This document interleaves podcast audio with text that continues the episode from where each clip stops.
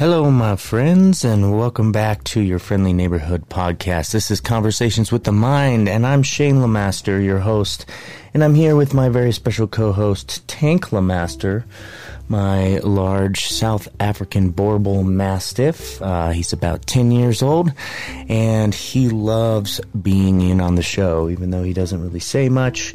Um, he just likes being in the same room, so welcome him in too. All right, welcome to the show, folks. First and foremost, I want to say thank you for listening to the show. That's the best support you can possibly give us. Our listenership continues to grow, uh, and I checked it today, and we are almost at 10,000 listens to our podcast, and uh, that's a huge, that's a huge deal for me. Anyway, I never, you know, I never really had any expectation that this thing would uh, take off, uh, and you know, it's moderately taken off, but it's uh, it's been really fun in the process, and that's the most important piece for me. Um, is how much I really enjoy it. So ten thousand listens, wow. Um, you know, I'm I'm uh, I'm flattered.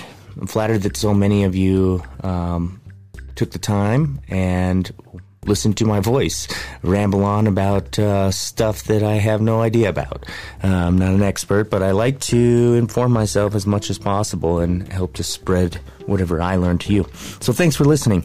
Uh, if you like, oh, there he was. Did you hear him? Oh yeah, you can hear him being a, you know, with his big old flappy lips a little bit. Okay. Anyway, um, if you like the podcast, please like and share on whatever social media you are seeing it on. Uh, I do post these episodes on social media, both the YouTube version and the audio version. So please like and share those. And I think what works a little bit better than liking and sharing on Facebook is telling friends. So um, share it just uh, verbally, you know, let your friends know or. Um, I don't know. Did you follow through with that experiment I gave you guys a few episodes ago, where I asked you guys to text a couple people just the name of the podcast and tell them, um, you know, that you think that they'd like it. Uh, so that's another way to share it too, is through text message. I like that way. I like getting my suggestions um, firsthand from somebody that I trust. So please like and share the podcast. Uh, there's no obligation, but if you want to, if you find value in this show, feel free to donate. There is a link at the bottom of whatever podcast app you're listening to, and you can be uh, you can become one of my sponsors or supporters. Um, all right. Also, check out the YouTube page, guys. Go over there and support us over there. Um, like and subscribe to the YouTube page. That's Mind Ops, um, M I N D hyphen O P S YouTube page. Um, there I have a collection of uh, playlists with all sorts of different um, philosophical videos. Um, some are biographies, some are on uh, actual topics that we talk about on here. I have some videos that I created back in the day um, about um, you know therapeutic intervention and and um, you know gave suggestions and tools on a variety of subjects to uh, anybody who's interested. Those are all free. And then also over there is our video uh, version of this podcast. So I try and do it on GoPro. Um, whenever I have my guests live here or I do it uh, through the Zoom video chat app and try and put all those videos up on YouTube for your viewing pleasure. Uh, if you like a guest and you want to see what they look like, or um, I don't know. Uh, I don't know why you'd go over there to look at my face, uh, but yeah, if you want to go check out a guest, for sure, um, go to the YouTube page and like and subscribe to that as well. All right, guys, uh, we are going to bring on some Arturo Complex tunes for you. So sit back, relax, and keep on enjoying the show. Here we go.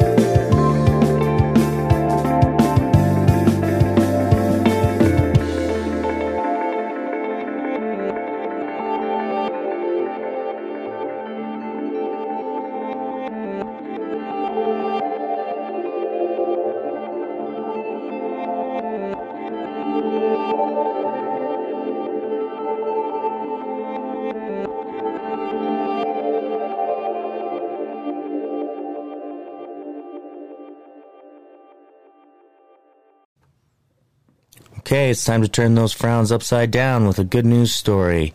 Today, coming from the goodnewsnetwork.org, uh, I found this really cool article, and the title of the article reads Rather than slip into depression, man quits job, sells possessions, and travels the world with a ferret.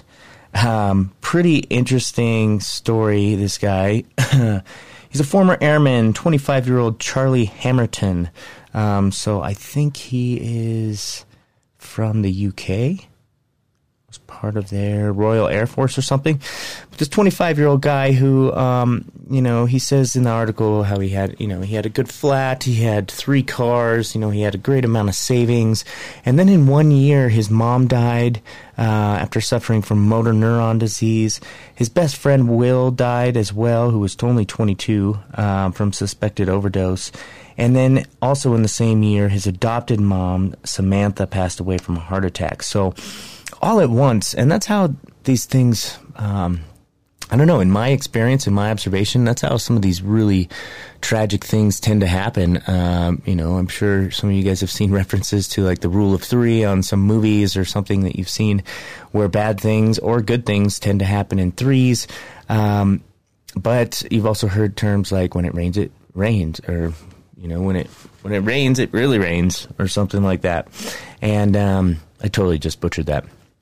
But anyway, like for me in my life, like if one thing goes really wrong, and then like I am devastated or I'm so focused on it, um, I think more things tend to happen because I'm so focused in on that side of the the mental spectrum. You know, I'm I'm thinking negatively. I'm thinking in depression. I'm I'm catastrophizing. I'm, you know, running all these horrible outcomes and scenarios through my brain.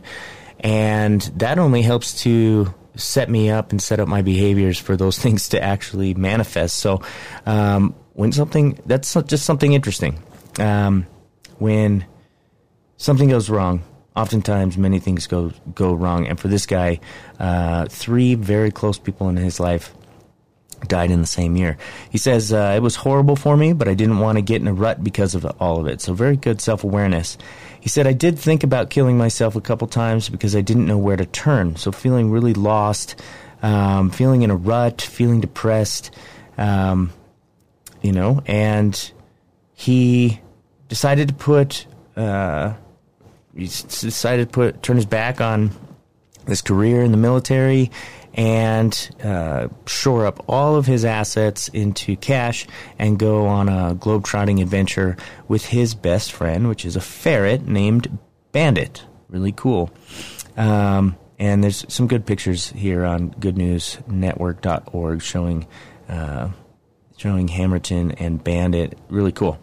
So let's see. He shored up about uh, nineteen thousand five hundred dollars in U.S dollars, uh, fifteen thousand. Uh, what is it? Pounds these days. Anyway, says he ventured through Holland, Germany, Sweden, Norway, France, Spain, and Italy, uh, all with his ferret. Um, they traveled for a total of eight months uh, to more than 25 towns and cities in 11 countries, and he documented the whole thing on his Facebook page. Um, yeah, it looks like they were snapping uh, funny photos together in front of um, in front of some landmarks. There's a really good one of, of the ferret in front of uh, the Eiffel Tower. He looks huge. He looks like a Godzilla about to eat this tower. It's pretty cool. Um, but um, Hammerton says that you know traveling in this way was one of the most uh, amazing experiences of his life and was completely liberating. Um, and he got to spend it with his best friend. He says he's a lot he has a lot less money now, but he's a much wealthier of a person because of the experiences that he had. Um, let's see, uh, Bandit, the ferret, if you were wondering, was a rescue from an animal sanctuary, and they've been inseparable ever since. Even when uh, Charlie was in the Royal, yep, there it is, the Royal Air Force, um, the ferret would stay with him um, at his military barracks pretty interesting. I didn't uh, think that animals like that were allowed um, within the barracks, but I guess so. All right, let's see what else in this story. Um, Okay, so in addition to just traveling, they've raised a, awareness for different charities. I really liked this part of the article.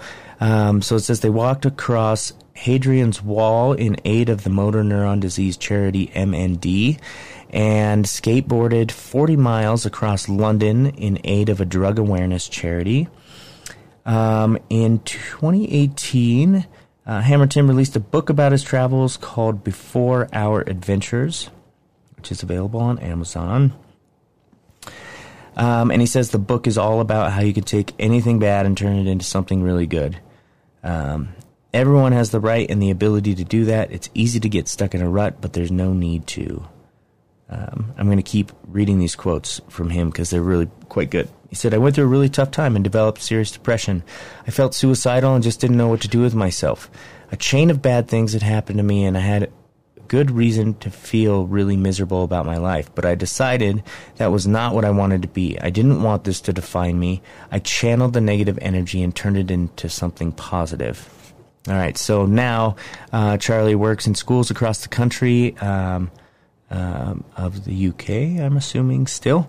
Um, works across the country as a teacher, teaching youngsters about how to build confidence, self esteem, and outdoor living skills such as camping and bushcraft.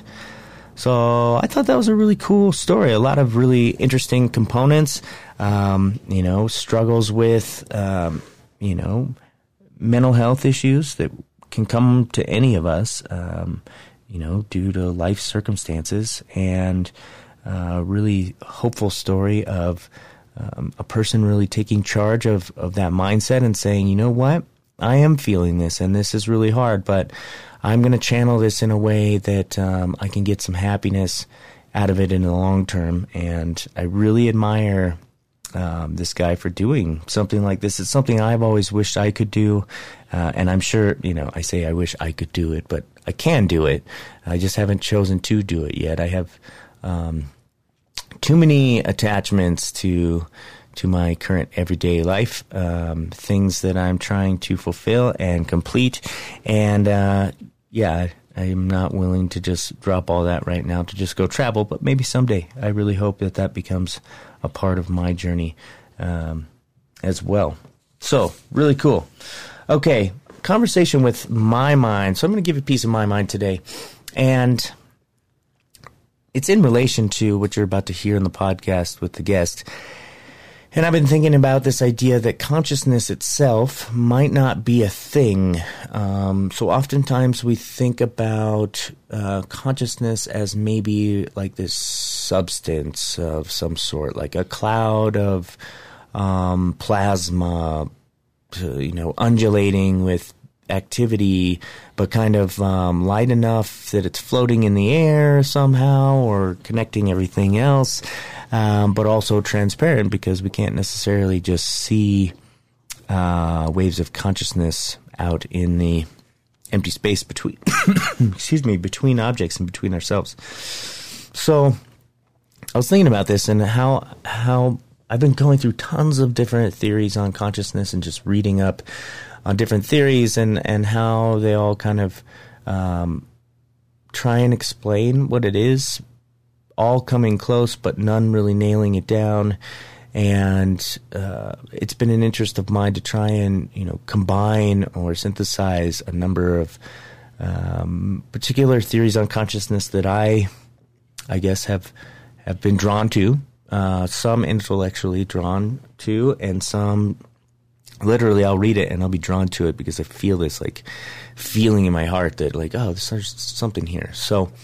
Um, a few of uh, the theories put forth that consciousness is like this thing, this energy force, this, you know, it has substance. Uh, but I just had this flash thought the other day that maybe consciousness is not necessarily a thing, but it may, in fact, instead be the interactions or spaces between things, you know, and I use air quotes with things. So most people think of things as like me and you, and this computer in front of me, and this microphone in front of me, and my dog is a thing, and uh, the coffee I drank this morning is a thing. It has some uh, substance out in the real world. Even things like wind, you know, is a thing. It could be measured. Um, you know, what else? Um, yeah, I think you get it. I think you you get the idea of what most people think of as a thing, but um, but all these things interact, right? And uh, my guest and I will get into this a little bit today, but you know, we interact with our environments. Our environments act back on us, and there's a lot more interaction going on than we know about. Um, you know, there's a lot more that we do know about that you just can't see. Things like um, microbiomes that commingle. You know, if you come in contact with a friend and you hug them, your microbiome and their microbiome just had an interaction, and you exchanged bacteria and uh, dust mites and all sorts of things um, as you were hugging. You just didn't see them. So it's interesting that um, consciousness could be not these things, you know, like panpsychism says that um, everything has consciousness, uh, that every object or every molecule has some semblance of consciousness, and and maybe the coalescence of a whole bunch of these consciousness together is what you know creates us because we are trillions of atoms. Uh, but we're also uh, mostly not even human. You know, most of our body uh, is made out of uh, other organisms, bacterias, and um, you know, things like that.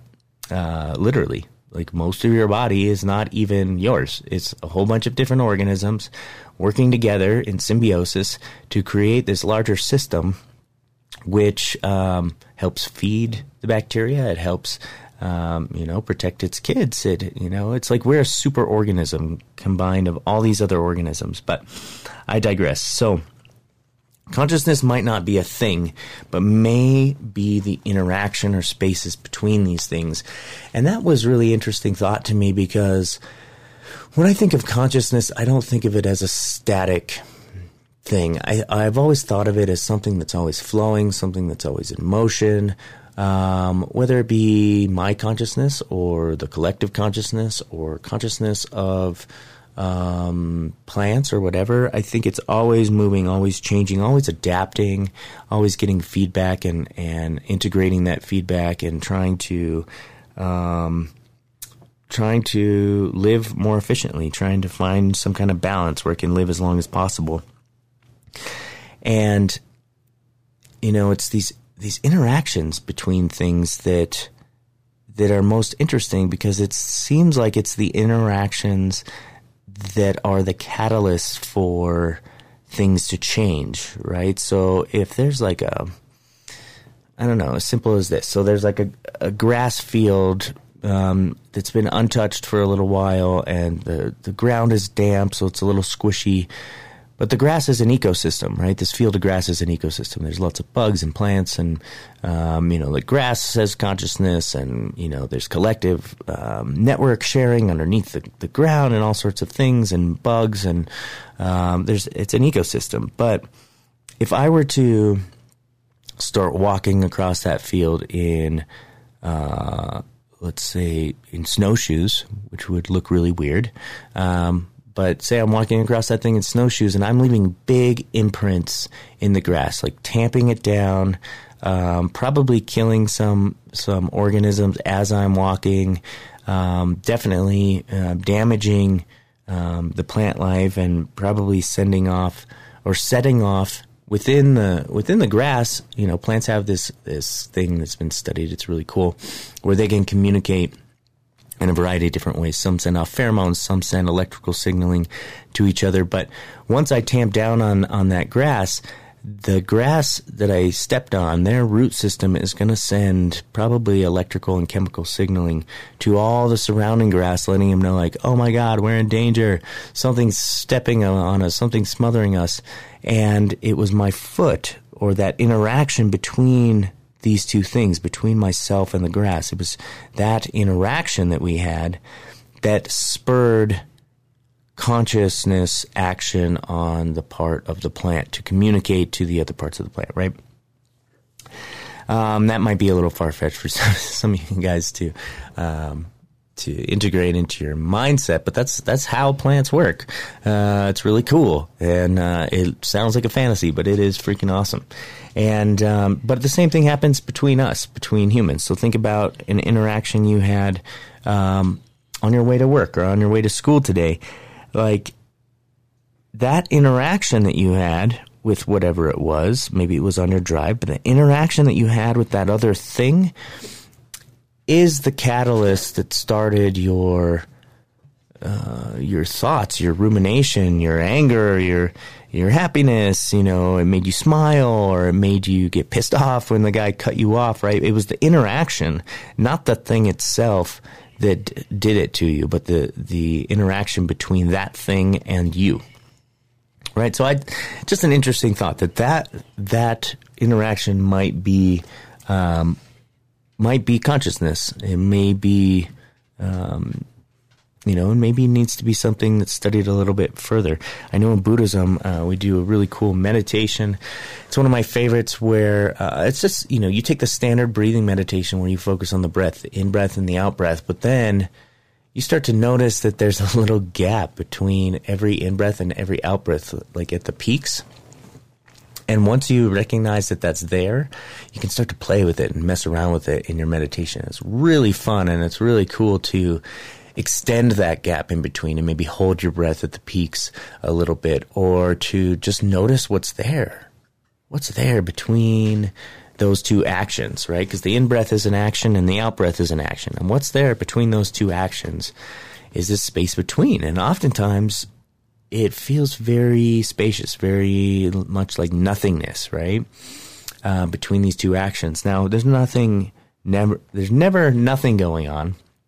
Although subjectively, when you're breathing and you're focusing just on the breath, if you pause the breath, that's what you're going to be aware of is that space, that gap. But again, there's there's never nothing going on. So while you may have like this experience of nothingness and clear uh, clear mindset and things like that, you know, there's your heart's still beating, your metabolism's still going, these cells in your body are still moving.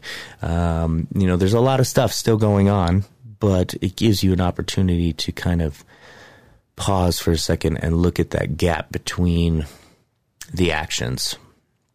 In Western society, we're so oriented towards action and go, go, go, and sleep when you're dead and work 100 hours a week and go, go, go, you know? And what we find is that when we break through or we understand that that's just a construct that has been fed to us and we have a choice not to engage in um, that kind of mindset that the rest of society is moving at, we can remove ourselves from that game a little bit. Uh, I mean, you still got to go to work. You still got to do the things you got to do to, you know, keep a roof over your head and support your family. Um, but we get a little opportunity to remove ourselves from the game consciously and say, you know what? Everyone else can keep doing this this thing where they're just go go going all the time and burning the candle at both ends, probably shortening their lifespan for all these small little dopamine hits when they try and achieve things.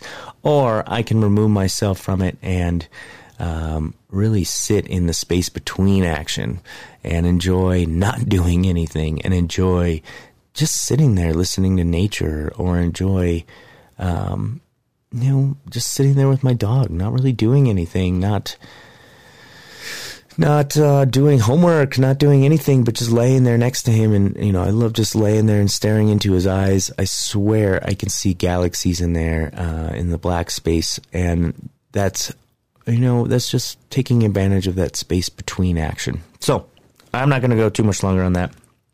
That's where my mind's been today. Very, very special guest today.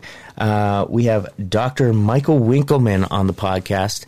And Dr. Winkelman, in my opinion, um, I don't know how how people actually get rated in the field, but in my opinion, Dr. Winkelman is one of the um, one of the leading experts right now in the field of consciousness, um, consciousness exploration, um, and trying to find the answers to explain consciousness. Um, Dr. Winkelman's most recent article is entitled, uh, or not most recent, the one he sent me, um, let's see, which was uh, 96 actually, um, from the Journal of Social and Evolutionary Systems. I guess he sent this to me to read because it it outlines his particular view of consciousness, and it's entitled Neurophenomenology and Genetic Epistemology as a Basis for the Study of Consciousness. And we'll get into what that means in the podcast, so don't worry about the big words. But um, in general, um, I if I if I understood him right, um, he believes that consciousness um, is this interaction with knowing, uh, the the interaction with um, gaining knowledge or of turning knowledge into wisdom or t- turning knowledge into action. These are all what he um, would term as consciousness, and uh, you know he's he's largely based in um, brain science and um, and things like that. So, like I said, I'm not going to butcher it. I'll let him speak for himself, and we'll get right into it. Uh, we talk about all sorts of cool things in the in the show today. I hope you really like it. Um, let me see. Is this important? Oh yeah, this is interesting. Something I didn't even get to ask him. I'm just gonna throw it out there. Uh, maybe I'll put it in the outro. So, all right, let's get into the show. I hope you really like it. Uh, thank you to Dr. Michael Winkelman for coming on the show. And here we go.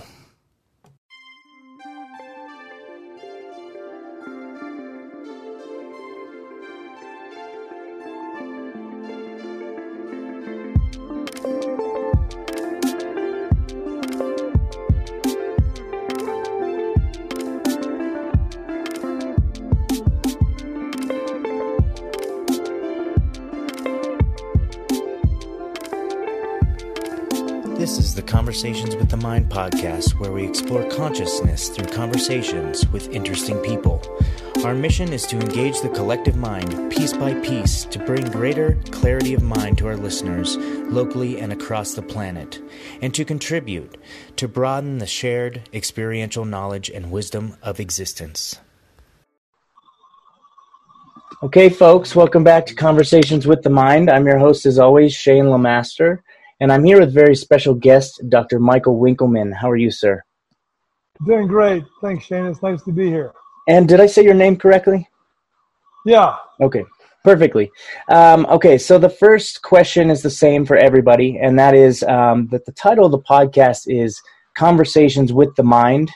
And I'm just wondering, from your perspective, since you are an individual consciousness, um, and this is sort of my attempt to uh, start cataloging um, connections between consciousness. What does that title mean to you, and how does it how does it land? What sort of things come to your mind when you think of conversations with the mind?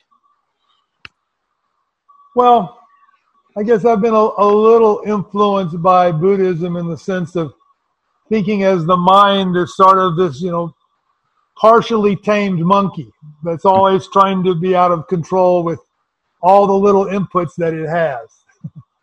so, I mean, that would be one view of it is sort of this know, semi-autonomous information processing complex that is pulled in lots of different directions by the underlying brain, by the experiences of the person, and ultimately by you know the demands of the situation. But we can also think of you know the mind as a little bit of a, the higher order kind of organizational principle that tries to bring together the diverse inputs from sensations and perceptions and memories and intentions and emotions and you know modulate it in a way that allows the organism to be functional. So we'll go more in that direction. Mind is something that helps us be more functional in handling a lot of different kinds of information. So functionality being maybe a key driver of a lot of evolutionary processes, including maybe the mind as well, and maybe consciousness. But um, do you see any other maybe um, outside the box purposes for the mind other than just uh, functionality and and um, perpetuating the species and things like that? Do you see other aspects such as like mysticism and spirituality and and um, I don't know um, awakening as something maybe beyond the, the physical or the biological needs of the organism? Well, I mean, some of those things I would consider to be part of our, you know, biological needs. You know, a, a pursuit of meaning. You know, a pursuit of answers to ultimate questions. Uh, but I, would also think that when we come to addressing questions about, for instance, spirituality, I mean, to me, mind is something that probably gets in the way more than, you know, leads us to those things. I have this view of mind is sort of this chatterbox that's constantly giving us, you know, directions and explanations and excuses, and that gets in the way of the direct experience of, you know, the more fundamental aspects of consciousness and, you know, the bases of spiritual experience and things like this. I, I would think that a lot of mystical traditions would see, you know, the mind is something that has to be first, you know, sort of disciplined and tamed and, and perhaps finally set aside in some ways to allow some deeper neurognostic, neurologically driven ways of knowing to emerge. Hmm. Yeah, so again, you know, going beyond the physical and almost using the mind with this conceptualization as as like a tool that you gain proficiency with, and then eventually you don't need the tool anymore.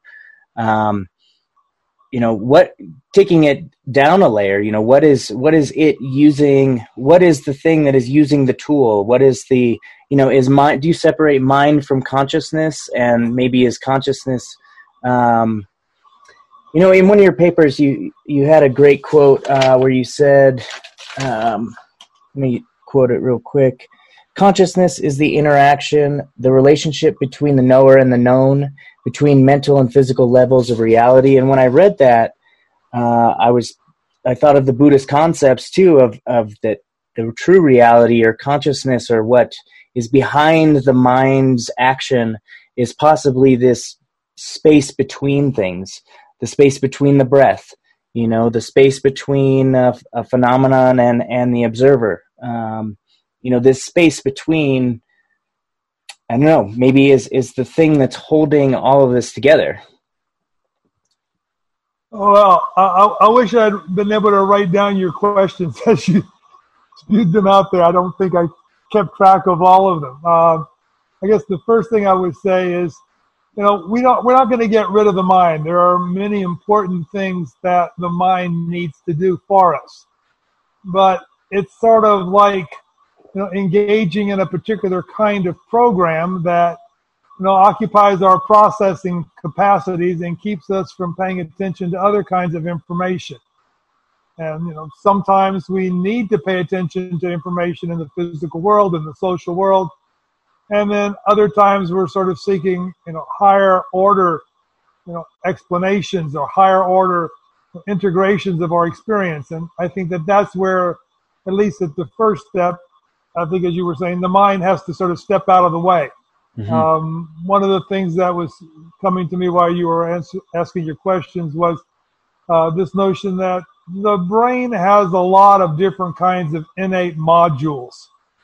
I mean, we have innate modules for processing a lot of different kinds of information unconsciously. And, it, it, you know, this is sort of uh, Gardner's notion about innate intelligences, where you know, the brain processes things pretty much automatically. And I, I think that the mind is sort of like one of those you know, functional systems that is always putting together a kind of a system of explanation about why we're doing what it is that we're doing now, rather than being in the now. Mm-hmm. And so, in that sense, I think the mind has to sort of be, you know, set aside in order to allow some of the more basic forms of, of gnosis to emerge. And, and some of these are forms of knowing that existed long before language. I mean, to me, the mind is sort of, you know, the the language generating system of explanation. And that's a very recent kind of, of capacity of human beings in our in our long evolutionary history. And to me, when we start to get to the roots of consciousness, we're and, and to spirituality in particular, we're trying to understand ways in which we knew the world prior to the emergence of these complex language driven programs.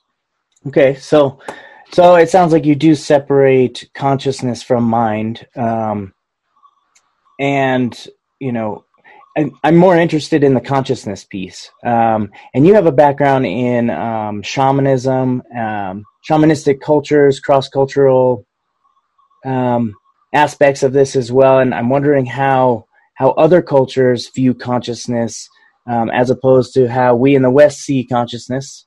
Um, and then is there maybe a universal underlying understanding or search for what you're talking about? Tough questions there, Shane. I'll see what I can do. Um, first, I'd go back to the consciousness versus mind. I, I see consciousness as being a much more encompassing construct than mind, which is a very specific form of consciousness.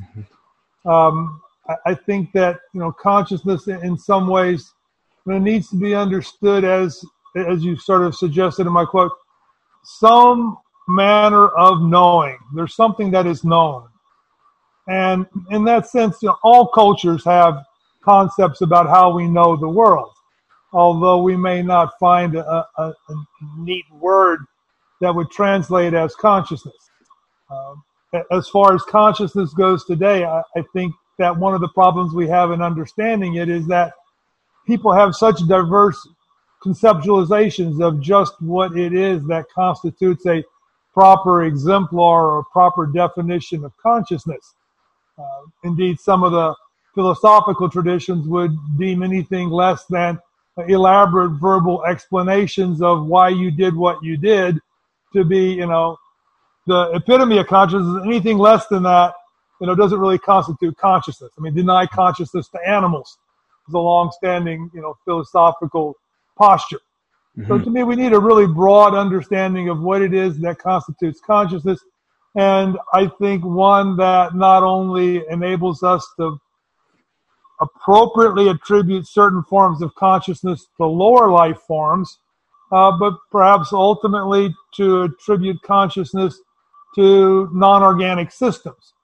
And in, in, that sense, you know, you might say, well, how can they be conscious? Well, it depends on how it is that you conceptualize consciousness. Mm-hmm. Yeah, so you could even conceptualize it as just a, a system that you know operates to maintain some kind of homeostasis or balance or something um, and I, I, spoke with um, Dennis McKenna on my podcast a couple weeks ago, and he was talking a lot about um, plant consciousness and um, the consciousness of, of the entire planet and, you know, Gaia mindsets or approaches to consciousness. Um, you know, in it seems like, you know, here in the West, we discount so many other forms of consciousness that could be out there, you know, with a a human centric view on you know almost a monopoly on this thing you know? And i think that's oh. to our detriment. Um, i'm wondering if you have you know how you incorporate like you said um, inorganic matter to consciousness uh, beyond like post-humanist beyond you know our understanding of it from our perspective. Well I think that the you know sort of a key influence in my developing understanding came from a biologist Bruce Lipton, who had a notion about you know the cell membrane as mediating the cell's relationship to the universe. And my take from his work was that you know, it's what the cell knows is right there at the membrane. It's the mediating structure between inner and outer realities. And to me, this became sort of like a, a general model for consciousness in the sense that consciousness is that which mediates what it is that we know. Consciousness is how it is that we're able to take some form of information from the universe and transpose it to something that we can experience vis a vis our physiological apparatus and the cognitive structures that organize the information we receive. So, in this sense, I sort of see consciousness as being this ability to respond to information. And in that sense, you know, plants show all kinds of ways of responding to information. You know, they, their roots grow to where water is. You know, their leaves on a daily basis orient to the sun, etc. So it's, it's easy to see that plants have ways of responding to what's important about what the universe has out there. They're not just passive recipients. So to me, understanding consciousness means taking what I would call a, a neuroepistemological approach, mm-hmm. which is to say that on one hand, we're paying attention to what it is that our bodies can process, what kind of information can our bodies acquire, and recognizing that most of the information available in the universe is not accessible to our bodies or our own particular instantiation of sensory capacities. Uh, And so we get a limited picture. And then we, we learn how to interpret that limited information. So to me, then the second part is about epistemology. You know, if we want to understand consciousness, we have to understand how it is that human beings know the world. Epistemology is basically the study of how humans know. And this leads us to some very interesting understandings of consciousness because one of the very first things it tells us is that we really don't know the universe. We never know the universe directly. That basically we develop models based upon prior experience, and ultimately it is memory and expectations that provide the basis for consciousness. Memory and expectation precede experience. And it's the models, some simulation permitted by our physiological and cognitive capacities that produce consciousness, some form of experience. It, it's stimulated in some ways by the universe, but it's not the universe. So ultimately, consciousness is a model. And that's why two people can stand in the same place and have the same, you know, physical universe in front of them and the same stimuli coming in, but they have very different consciousness of the situation. It's because their models, their prior experiences, their constructed views is what is going to inform them of what's there. Mm. And I think that this same kind of model can be extended all the way down the great chain of being to other animals. They have different forms of consciousness because they have different forms of physiological capacities to process information, and they have built different kinds of models to interpret that information in terms of their own you know, sense of you know, entity. Mm-hmm. That makes a lot of sense, and I'm wondering um, if in your in your journey through your own explorations of what consciousness is, have you come across um, theories, and if you have, how have you felt about it? Theories of consciousness in which um, you know people talk about consciousness as being beyond the body. You know that it doesn't necessarily need this um, this receptacle in order to manifest that it, it's maybe out here somewhere that there's a collective stream of consciousness that it's uh, you know that it can't be measured or or something like that. And if you have come across a theory such as that um, which is kind of you know i don't know if it if it plays in with your own um, neuro uh, did you say neuroepistemological? Neuroepistemological approaches. Yeah. how how does the study of brain yeah. function inform us about how it is that we know the world. Right. And so some people argue that consciousness isn't even um, isn't even you know it's larger than our our body you know that it's um, maybe it is it's larger than the universe or or that consciousness or the universe can't it maybe exist uh, without the other um, things like this. Have you have you looked into anything or heard anything from others speaking in that way well I, I think that you know the really learned people who have explored consciousness experientially would say that consciousness permeates the universe. Mm-hmm. And of course, then you have to sort of understand what their notions of consciousness are. But to me, it ultimately has to do with some form of, of knowing. Mm-hmm. Something has to know for consciousness. And, you know, when, you know, the leaves shift their orientation to the sun as the sun moves, they're manifesting a form of consciousness. You know, when roots grow to where water is, they're manifesting a form of consciousness. You know, when an animal, you know, moves away from a large noise, a loud noise, they're manifesting a form of consciousness. And there are infinite forms of consciousness, mm-hmm. in a sense. Then the question becomes, well, I mean, which forms of consciousness can we tap into?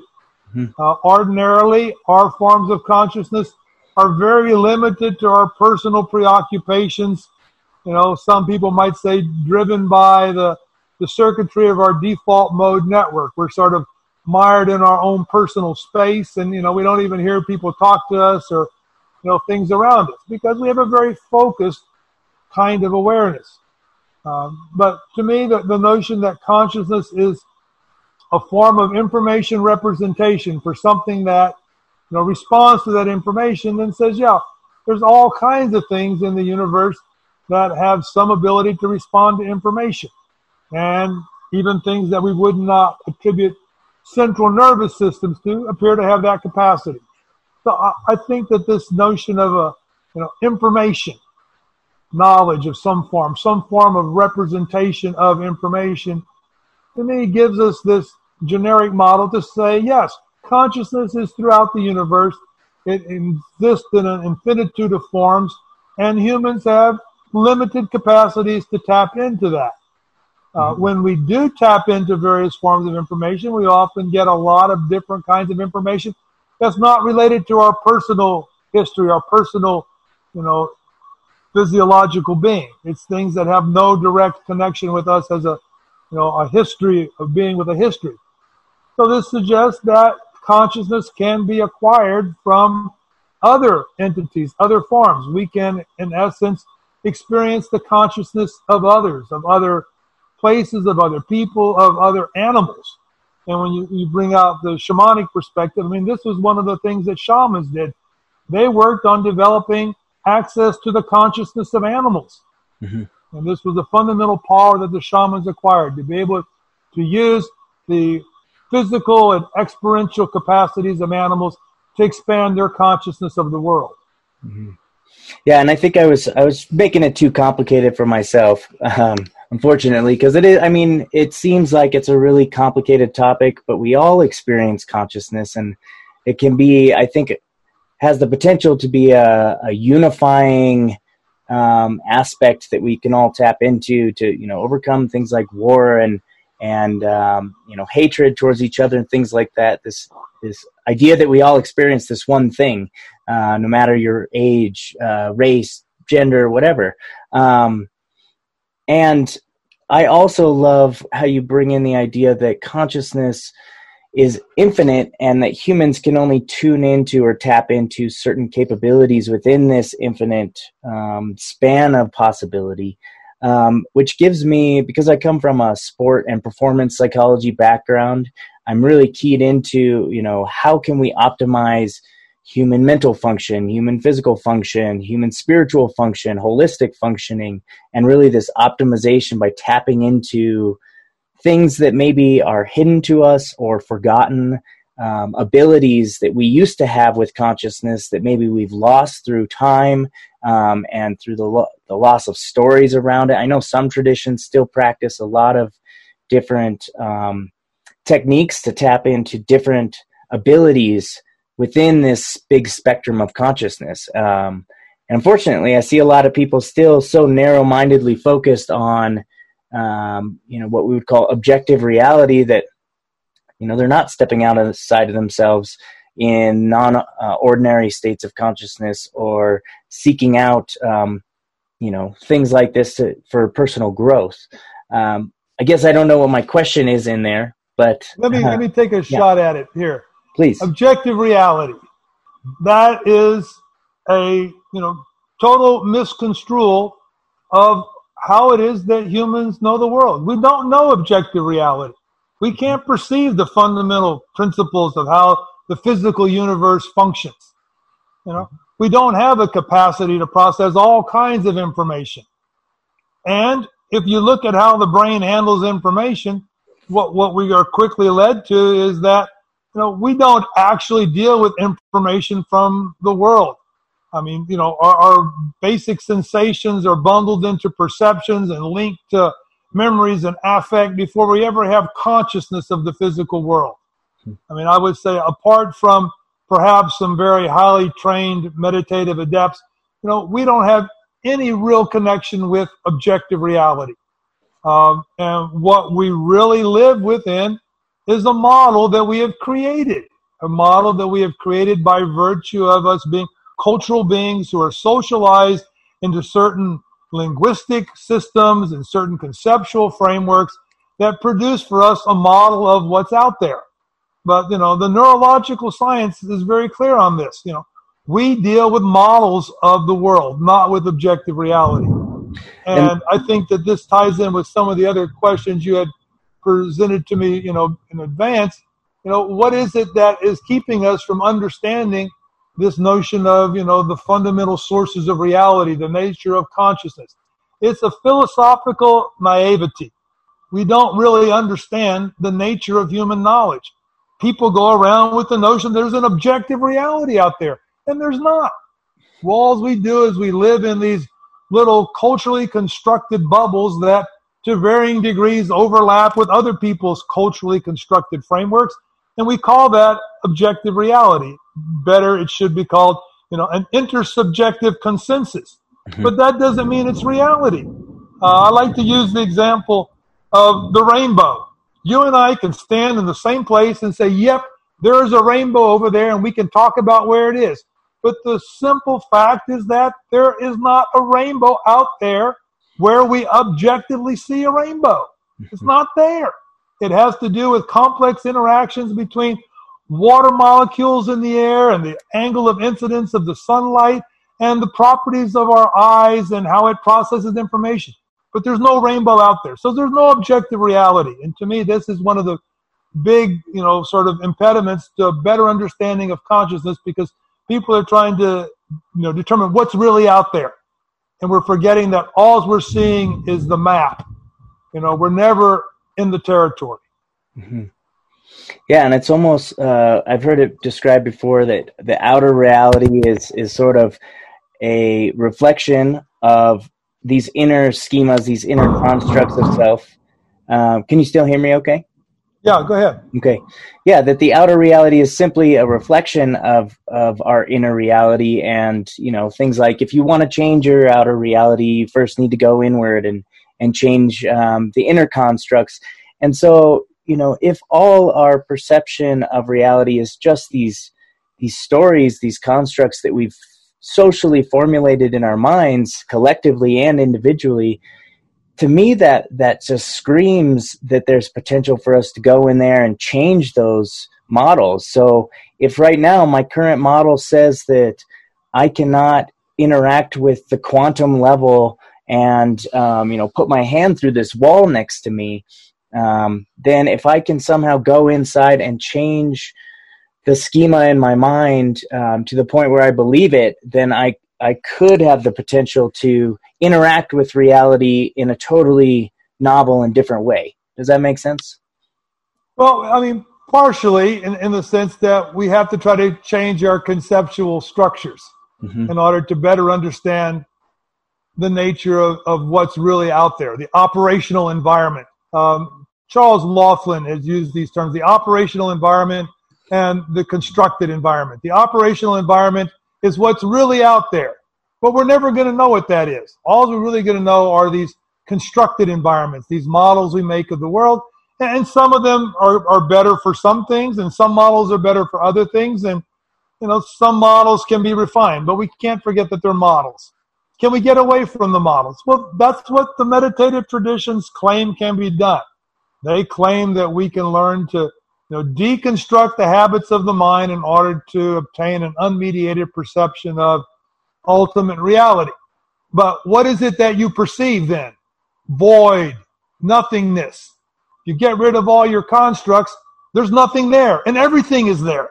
Mm-hmm. So these models of the world are, are, sort of tricky little things. We can't completely get away from them if, if we want to engage in science and understand human psychology and understand our developmental trajectories. But at the same time, you know, they're not the complete picture and they're always a model rather than reality itself. Sure. I think um, you know the the theories about manifestation and our ability to literally change circumstances and physical matter and, and everything in our life through intention and action, I think plays into this quite significantly in that um, you know you're talking about these traditions like i'm you know what came to my mind right away was buddhism. You know it says go into your meditative space and deconstruct these models until you find that nothingness and you'll find comfort in that. Um, but i believe in our you know with our western uh, psychotherapeutic traditions we could deconstruct um, some of those stories and then reconstruct um, new stories that will facilitate you know um, better functioning in, in everyday life. So there's not only the deconstruction, but a remodeling or a remolding of a new understanding of how you meet this reality. And I, I believe, I personally believe that, yeah, we need to change this this uh, consensus reality for sure. But I believe that the individual's ability to change their understanding of reality, regardless of what the majority thinks, is a you know it's a rarity, but it's something that is there and something we can utilize. Yeah, well, I mean, we can't change reality, but we can change how we perceive it, mm-hmm. and we can change how we respond to it. We can change how we act upon it. You know, there's a lot of ways in which, you know, it's really our own, you know, frameworks, our own baggage that, you know, our system of perceptions.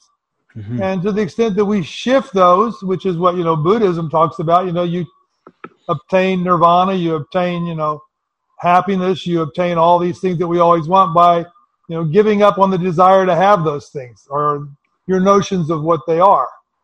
So, I mean, a lot of things that human beings do, you know, bring us into misery.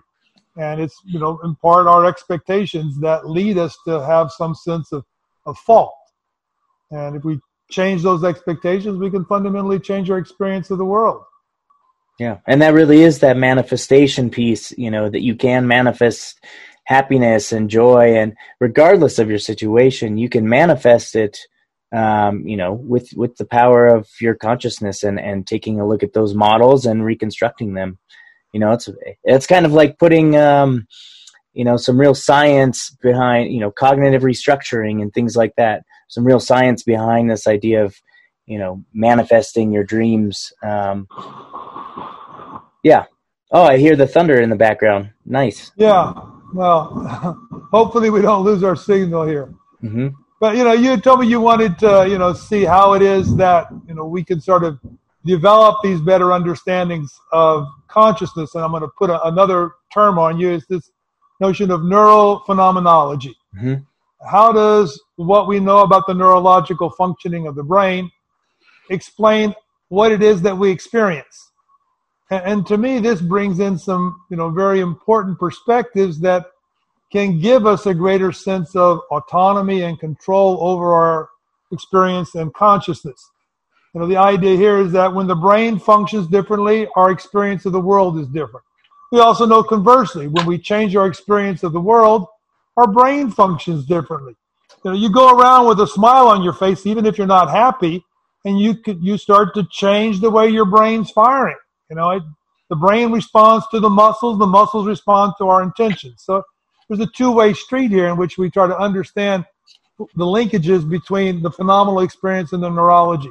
Today we're getting into, you know, whole new realms of exploration in this regard. For instance, being able to take advanced meditators into you know, functional magnetic resonance machines, other kinds of brain scanning equipment. Uh, I expect, you know, in the next, you know, within the decade, we're going to see people doing extensive kinds of studies in that respect with psychedelics. I mean, there already are studies that are doing that that have sort of fundamentally changed, for instance, our understanding of how psychedelics affect the brain. Mm-hmm. Uh, but to me, this is a, a, a good, you know, model for sort of pushing the neural phenomenological point of view. How do you view the world when you've just drunk four cups of coffee? You know? Mm-hmm. How do you view the world, you know, if you've been, you know, doing crack cocaine all night? Mm-hmm. How do you view the world when you're on psychedelics? I mean, each of these examples are examples of how neurological functions change our experience. And so I think one of the tools to understanding consciousness is going to be more and more understanding how it is that our malleable neurotransmitter systems can be sort of harnessed or dampened to produce different kinds of experience. I mean, sometimes people do this exogenously. You know, they take a psilocybin mushroom. You know, meditators do it by focusing upon specific kinds of mental activities.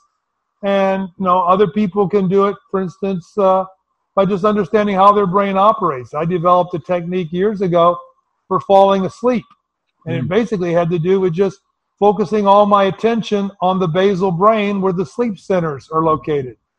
And I found normally I can just, you know, conk out in with one to two minutes, sometimes less, because I just put my attention in the part of the brain that produces a certain form of experience, sleep. Sure. Yeah, and I, have uh, I've developed training tools for my own mind to get me into uh, flow states more quickly and more readily during athletic events.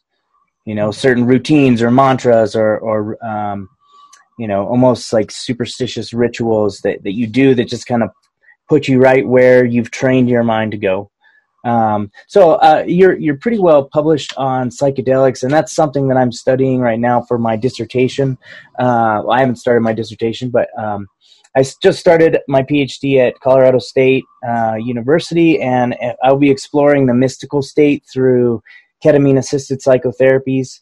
Um, and so, altered states or non-ordinary states of consciousness is is something that I'm fascinated by. Something that we talk a lot about on this podcast and something that um, came up from from this paper that you sent me, um, I'm going to quote you, and then I have a question to go off the quote. So the quote um, says, "Altered states of consciousness are important for epistemological development since they provide experiences and evidence inconsistent with the assumptions of traditional epist- epistemologies, expanding the phenomenological experience to be considered." Pretty much saying um, you know that that these altered states kind of challenge these models that we have in our mind based off of our own culture and our own upbringing and our own individual um, sort of constructs that these psychedelics shatter that so my question for you is can you maybe explain um, how altered states as opposed to like an ordinary state of consciousness or a non-altered state how can altered states um, help us to understand the process of our construction of reality beyond, um, you know, as it shows us um, evidence contrary to our our primary consciousness. Well, I mean, I think the first thing I would say is that you know, a lot of times what psychologists are trying to explain on one hand is you know how the human, you know, brain mind system operates, but then the only thing they want to look at is things that have to do with rational consciousness and language. Mm-hmm. I mean, they're only looking at a narrow sliver of the capacities for experience of human beings. So to me, the first and, and, and perhaps the most important thing that these altered states and the psychedelic states give us is just more data. Mm-hmm. You, know, you, you can't start to act like you're explaining how human beings function if you haven't looked at most of these extraordinary aspects of human experience of the world.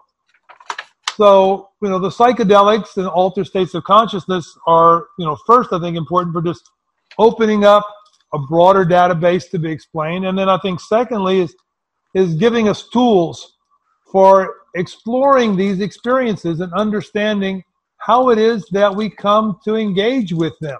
Mm-hmm. Where do these things come from? I mean, people that, you know, take ayahuasca say, you know, I, I think I've seen things that I, I never imagined. In fact, they say, I can hardly even tell you what it was that I saw. Well, I mean, well, where where does this content come from? You know, how is it that we come to, you know, receive these kinds of visionary aspects of, of knowledge? And to me, this is you know, part brain science. I think ultimately brain science may lead us down a path that's going to give us a better sense of where these kinds of experiences come from. I proposed in a recent article uh, that sort of takes an evolutionary psychology perspective is that this is probably part of the mimetic brain. This is probably part of our mirror neuron system, that there are some basic ways in which the human brain processes information that's simultaneously behavior and visual and emotive, all linked together. And in this sense, I think you know, we're ultimately going to need totally different paradigms that have to do with the way in which people are going to experience the world through the frameworks that are pre language. Mm-hmm. And that starts to become the challenge. How do we then bring information back from these visual capacities, what I, I would call, using other people's term, a representational, or excuse me, presentational system. The information is presented to you rather than represented to you. And how do we go from these visual experiences back to something that can be shared intersubjectively and, and subjected to some kind of, you know, scientific development? Sure. So, yeah, and I've heard that talked about a lot um, as far as theories of what psychedelics are doing, like opening up our ability to perceive more in our environment that that's always there all the time, but our bandwidth or our um, our our filters are up uh, during you know non or during ordinary consciousness. And so these psychedelics kind of open those channels up and allow us to see more of what's really there. But you know also another good point too is how do we bring that that back what has been shown to us that is already there and you know turn it into something that we can share with other people where they don't think that we're crazy. Um, you know for seeing something that that you know they would be able to perceive too if they were able to maybe match that frequency or that wavelength in the within the larger system you know? Yeah i think that you know the the model that's emerging about psychedelic effects is you know one that's been around a, a while which is you know the prefrontal cortex our top down control of information is compromised. You know and then secondly the default mode network that sort of links our you know our personal history and our emotions and our sort of you know thinking about the past and the future is sort of disrupted. And the the brain circuitry that normally maintains our internal dialogue our sort of talking to ourselves about who we are and what we're doing gets cut off and then what's happening is that these deep aspects of human cognitive processing innate modular structures related to the ancient levels of the brain are being freed to hmm. express themselves. And it's not, you know, just the fact that the suppression's removed, it's that they're now being empowered in a way that carries their information to the frontal cortex. And so now we're getting information that's, as I think you suggested, less filtered. Mm-hmm. It's more part of the innate representation, representational systems. Yeah, absolutely.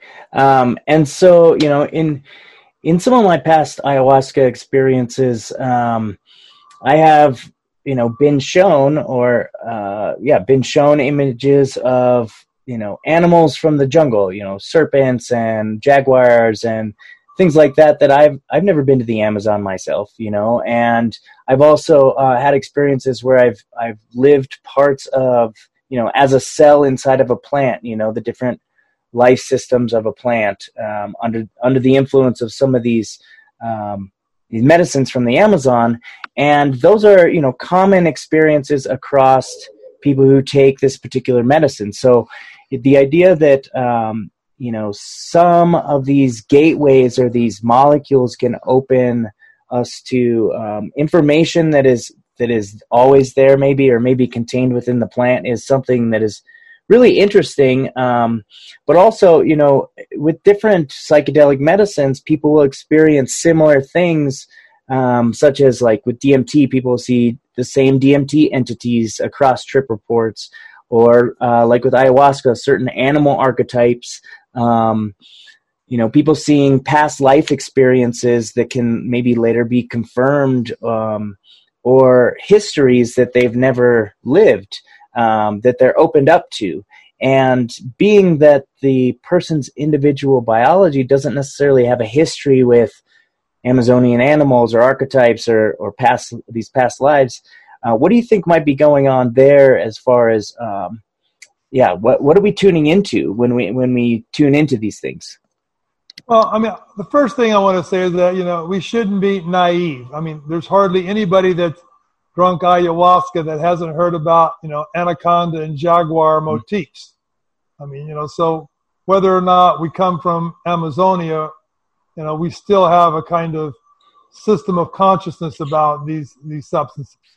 But on the other hand, I'll go back to what I was saying previously about these innate modules. I mean, one of them turns out to be animal species recognition.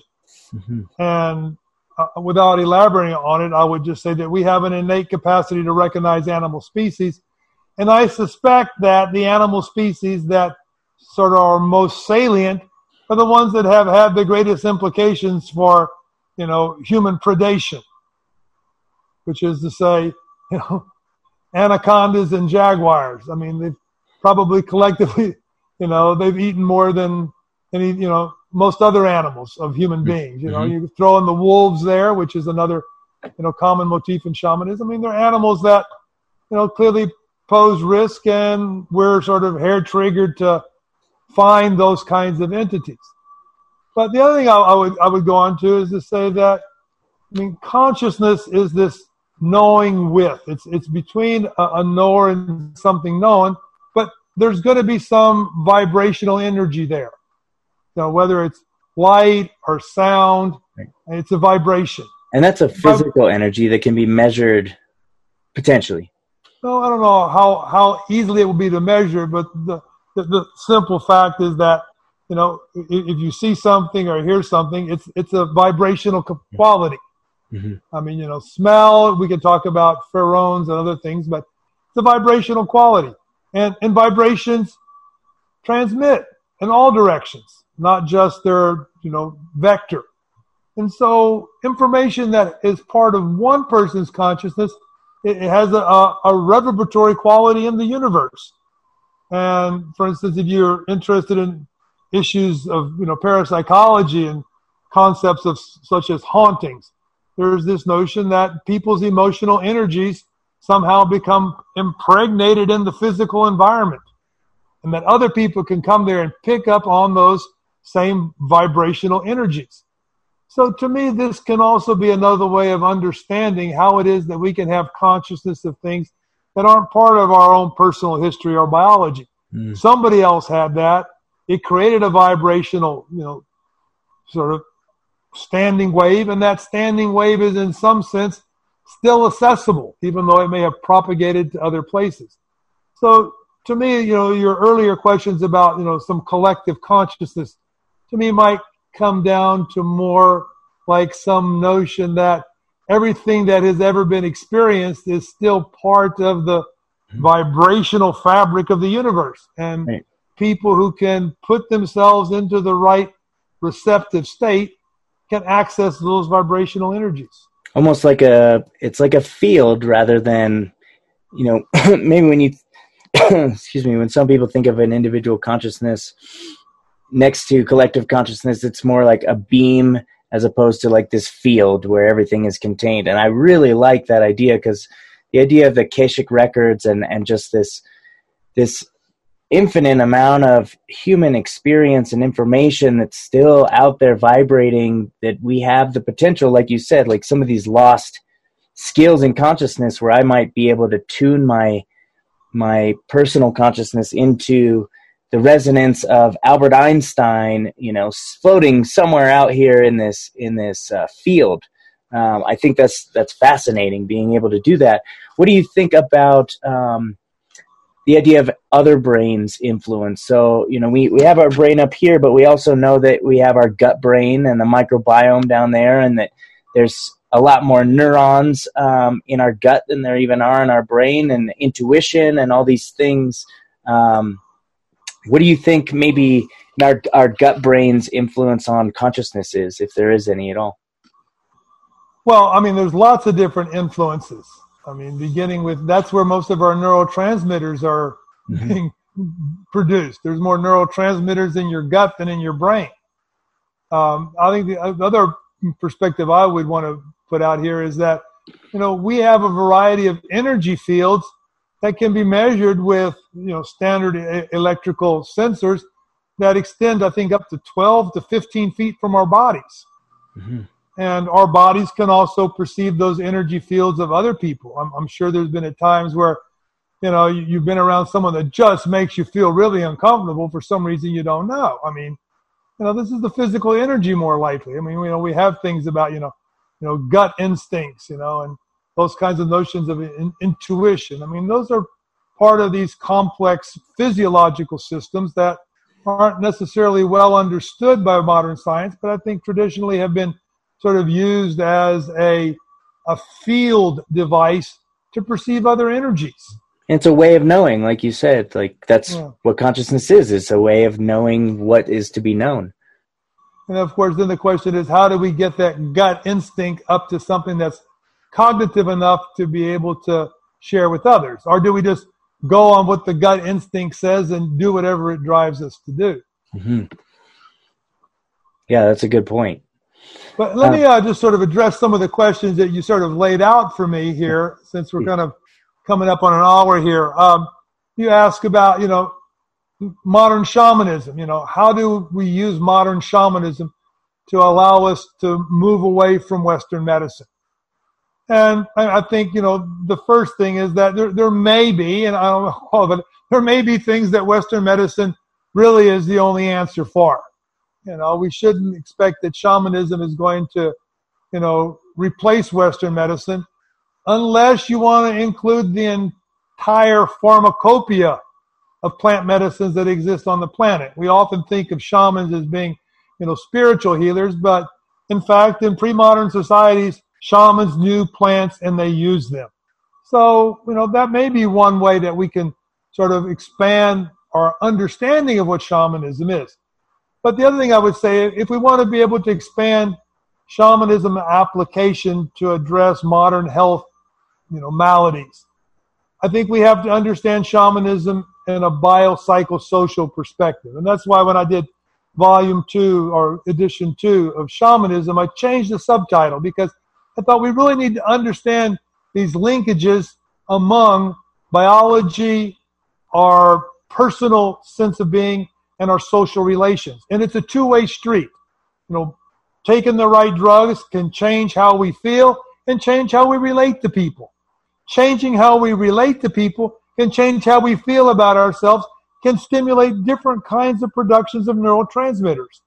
So it's these, you know, complex linkages across levels of the hierarchy of being that I think have to be understood to apply shamanism and to be able to do things like apply ritual to modulate the stress response, to change the balance in the autonomic nervous system, to change the habitual reactive patterns of our vagal system, to tune and tone and refine a whole variety of physiological responses, understanding how it is that altered states of consciousness and ritual can enhance our ability to use our intention to modify these linkages among the biological, psychological, and social levels of human well being. Mm-hmm. And I've been bringing this question up quite a bit recently on the podcast, and I'd love to hear your point of view. Um, I studied shamanism a lot in, in college as well, and I'm finding that along with this new psychedelic renaissance or renaissance in, in, in forward consciousness thinking, um, there seems to be quite a bit of appropriation uh, happening from the United States as far as appropriating shamanistic cultures and rituals from other um, traditions um, without you know examining like what our own culture is around altered states and and psychedelics here in the US and I think um, you know we're I think it's it's essential that we as the west define for ourselves you know what does consciousness mean for us? How are we going to um, bring this into the culture in a way that is meaningful for us where we're not just stealing from uh, the amazonians and stealing from uh, the shamans of siberia and stealing from these other people although we have a lot that we can learn from those traditions. I agree, like around ritual and in, intention and priming the mind and integration and things like that. But we're not those other cultures. We're the West. You know, we we come from a background recently where we are so tied in with Western medicine and the idea that a doctor is going to fix me, and we've gotten away from our uh, our initial ideas of, of self healing like we have to create something new for ourselves a new culture around you know what is what does consciousness and altered states mean to us? And so being that you you have you know read extensively into shamanism and you've seen how it has interacted with our culture thus far what do you think is the best course moving forward? Um, would it behoove us to identify our own culture around this or is it okay for us to to use these traditions that have been around for many thousands of years outside of this context? Well, a lot, a lot of questions there and a lot of levels to try to address. Mm-hmm. I guess the first thing I, I would say is that, I mean, the Western cultures, you know, Indo-European cultures for the most part, systematically destroyed shamanism and its vestiges. We lost whatever was part of that cultural heritage for the most part, and we only know that we had shamanism in the past through indirect kinds of information.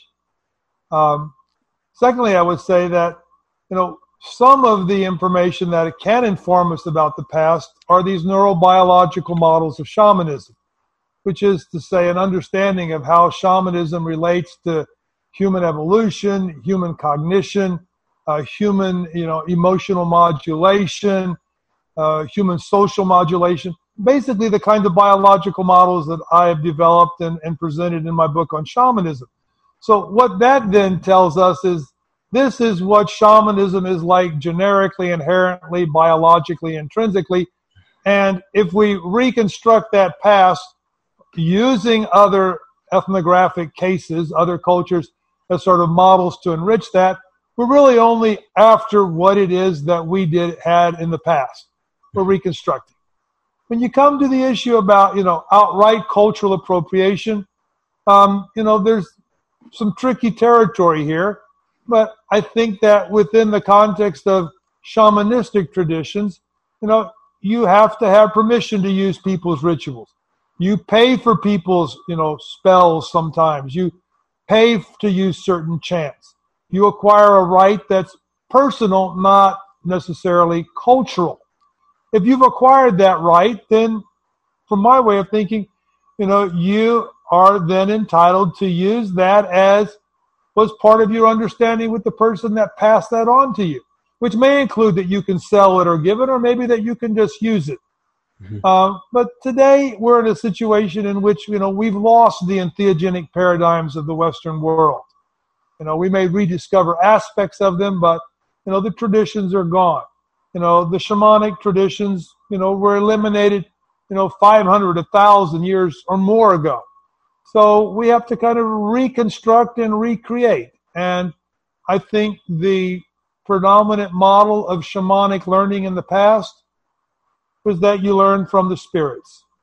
Mm. So if your shamanic work leads you to relate to the spirit world in a way that invests you with certain kinds of knowledge, be it ritual, be it songs, be it healing, then in the traditional shamanic worldview, this is yours to use. You may have to pay for it in some way. You may have to, you know, show certain respect. You may have to, you know, engage in certain rituals to you know, pay those who gave you the information and the abilities, but it's yours to use. And to me, you know, cultural appropriation is more when you take something that's, you know, completely from one culture and now you try to commercialize it on your own. I mean, to me, that's, you know, an, aspect of appropriation that probably doesn't even work well. It's not, you know, true to what shamanism was, which is say, uh, biopsychosocial adaptation that took what is sort of inherent to the human condition, but then adapted it to the social circumstances and the individual psychology of the people involved.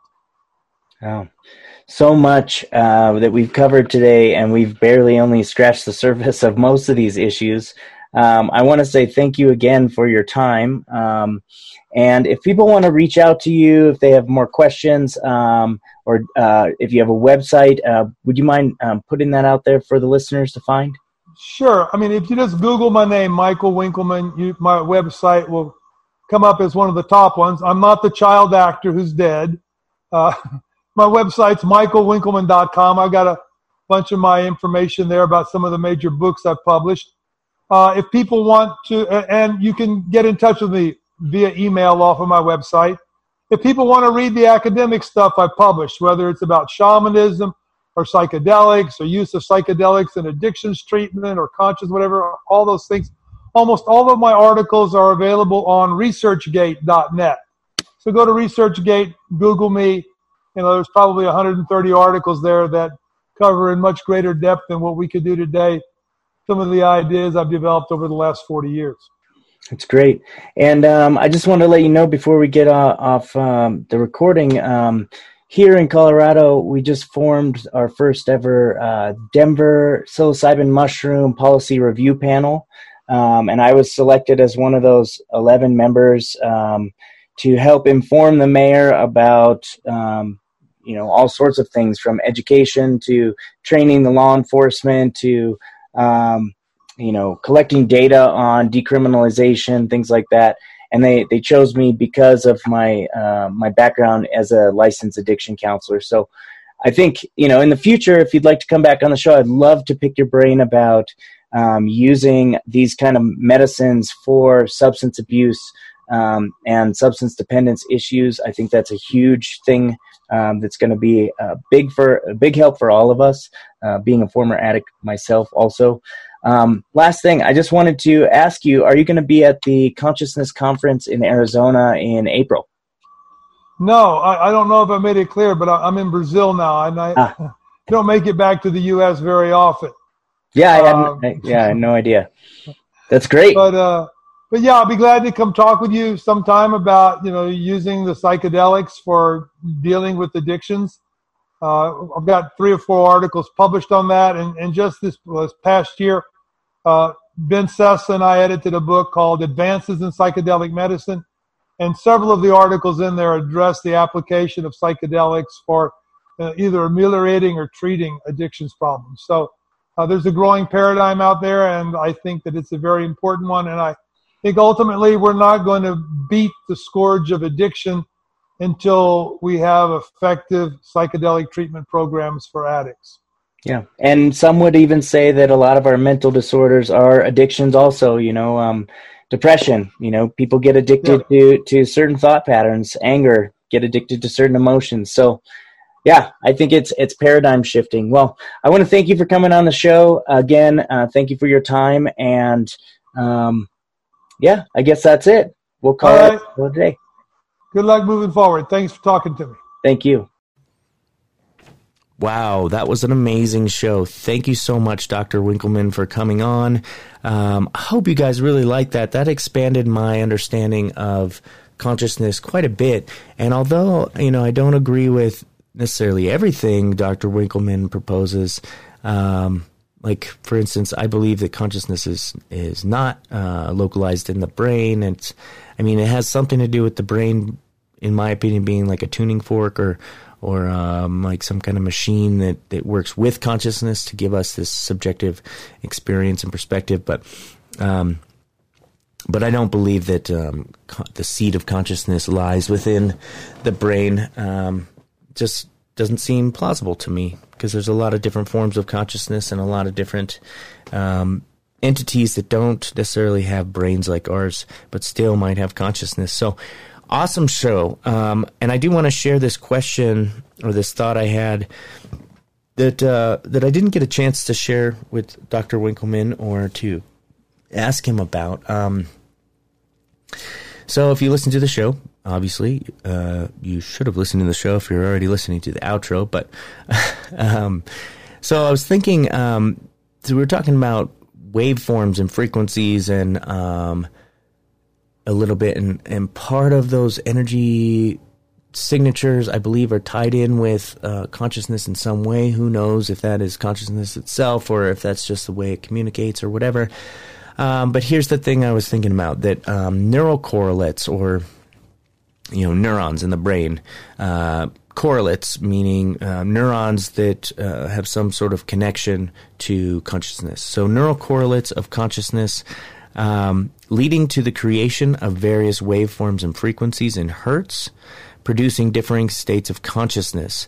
So, uh, this was an idea that I had that possibly uh, maybe the neurons and the uh, electrical and chemical and electrochemical signaling going on in the brain. Um, actually, the action going on leads to the creation of waveforms and frequencies. So we already know that thoughts um, have waveform outside of our head. So if you think something, it literally leaves your head in a waveform and goes out into the universe.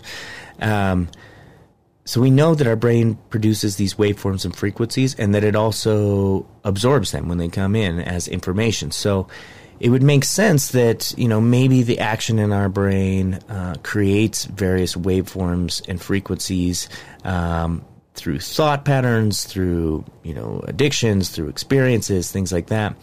And maybe sends it sends them out in these hertz um, and possibly you know that these that as the waveform or frequency within the brain changes as it's having these action potentials that this might be what's um, producing um, differing states of consciousness. So maybe it's sort of like a like a knob like a tuning knob that uh, the more action and, and excite excitivity in the brain, you know, it'll tune it one way, and then, uh, you know, if you go into meditation, it'll tune it another way, and then maybe as you're manipulating the frequencies, uh, the different levels of frequency and hertz uh, up and down in that spectrum, um, by changing the action of your brain, um, you're able to produce different states of consciousness. So, um, also to tack onto that, that if there is uh, what I like to call a like meets like relationship, um, so this is sort of like uh, well, let me just say what I what I said.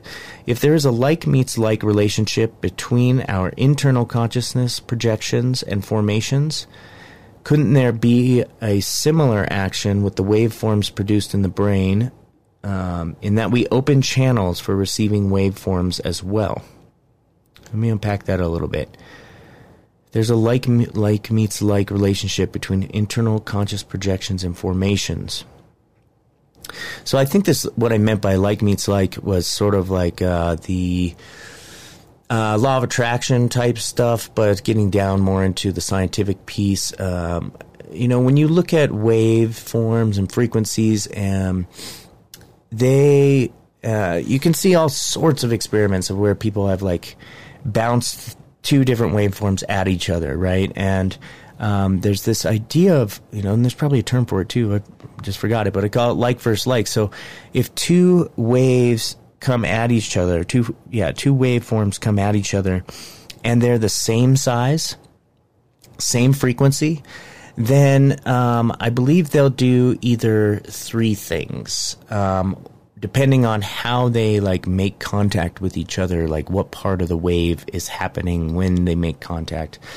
One is that uh, you know that maybe equal equal wavelengths will cancel each other out. So you get two waves of the same frequency, they hit each other at the right spot, and then they cancel each other out and they both go flat.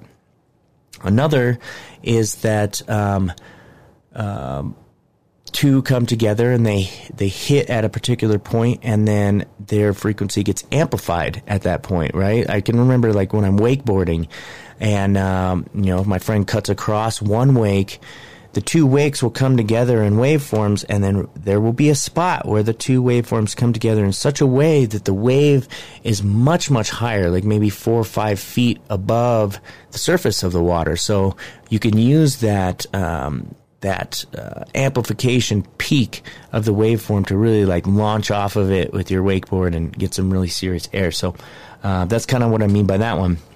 And then the third action I believe that can happen is two waveforms of the same frequency come together and they hit in such a way that there's no disruption of either, but that they come into complete alignment with each other. And then uh, it's almost like a harmony, like they just harmonize together.